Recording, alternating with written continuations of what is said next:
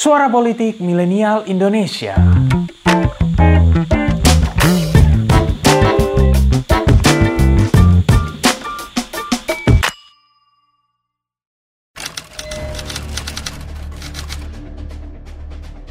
Meskipun ditinggalkan PKB, koalisi penyokong Prabowo Subianto masih menjadi yang terbesar dengan total 207 kursi. Koalisi penyokong Anies Baswedan 167 kursi dan koalisi penyokong Ganjar Pranowo 147 kursi. Cukup mengejutkan. PDIP yang awalnya dipercaya akan menjadi magnet bagi partai lain justru baru berhasil menarik P3. Namun, tawaran langsung Ketua Umum PDIP yakni Megawati Soekarno Putri sekiranya dapat mengubah peta koalisi yang ada. Ridwan Kamil mengaku ditawari langsung oleh Megawati untuk menjadi cawapres Ganjar. Respon Golkar terhadap pernyataan itu terbilang menarik. Partai beringin menegaskan tidak bisa melarang kadernya untuk menjadi cawapres Ganjar. Lantas, jika RK menerima tawaran Megawati, mungkinkah Golkar akan meninggalkan Prabowo?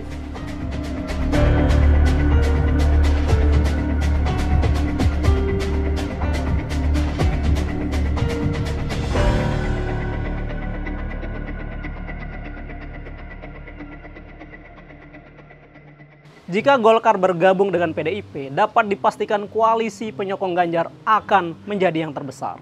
Partai Golkar memiliki 85 kursi di DPR, artinya koalisi penyokong Prabowo akan tersisa 122 kursi dan koalisi penyokong Ganjar menjadi 232 kursi dengan tambahan 85 kursi dari Partai Golkar.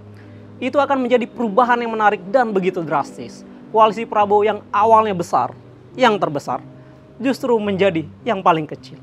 Namun, jika memang Ridwan Kamil mengambil tawaran Megawati, Golkar tidak harus meninggalkan Prabowo. Kasusnya dapat kita lihat pada Pilpres 2004 dan Pilpres 2014. Yusuf Kala yang merupakan kader Golkar justru menjadi cawapres kandidat yang tidak didukung Partai Beringin. Di Pilpres 2004, Yusuf Kala maju menjadi pendamping SBY, sedangkan Golkar mendukung pasangan Wiranto dan Salahuddin Wahid. Di Pilpres 2014, JK menjadi cawapres Pak Jokowi, sedangkan Golkar mendukung pasangan Prabowo Hatta. Artinya, terdapat tiga kemungkinan jika Ridwan Kamil mengambil tawaran Megawati. Pertama, Golkar akan berlabuh ke PDIP. Kedua, Golkar dalam tanda kutip bermain dua kaki. Mereka tetap mendukung Prabowo, namun RK dibiarkan menjadi cawapres Ganjar.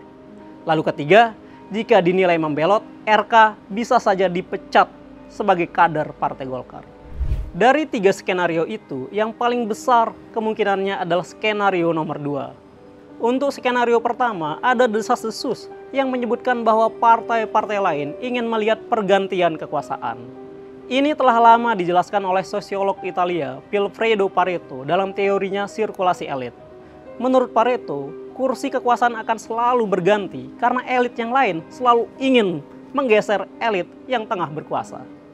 Mungkin sebagai partai yang memiliki sejarah yang begitu besar, Partai Golkar ingin mendapatkan peranan yang lebih besar di bawah kekuasaan baru, yakni Prabowo Subianto.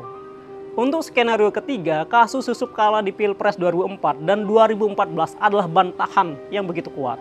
Golkar sekiranya tidak sama seperti PDIP yang langsung memecat kadernya yang berbeda dukungan.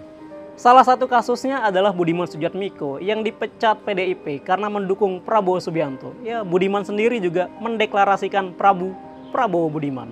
Pilpres 2024 sepertinya akan menjadi kali ketiga kader Partai Golkar menjadi cawapres yang tidak didukung Partai Beringin. Menariknya, siklus ini seolah berulang 10 tahun sekali. 2004, 2014, dan mungkin 2024. Entah kebetulan atau tidak, ini mengingatkan kita pada pepatah bahwa sejarah itu mengulang dirinya sendiri. Jadi, bagaimana menurutmu? Apakah Ridwan Kamil akan menerima tawaran Megawati? Berikan pendapatmu.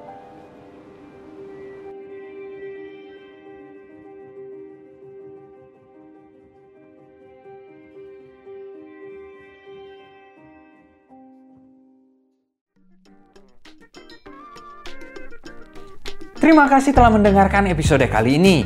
Nantikan episode-episode selanjutnya dan jangan lupa untuk kunjungi pinterpolitik.com untuk dapatkan informasi seputar fenomena politik di Indonesia.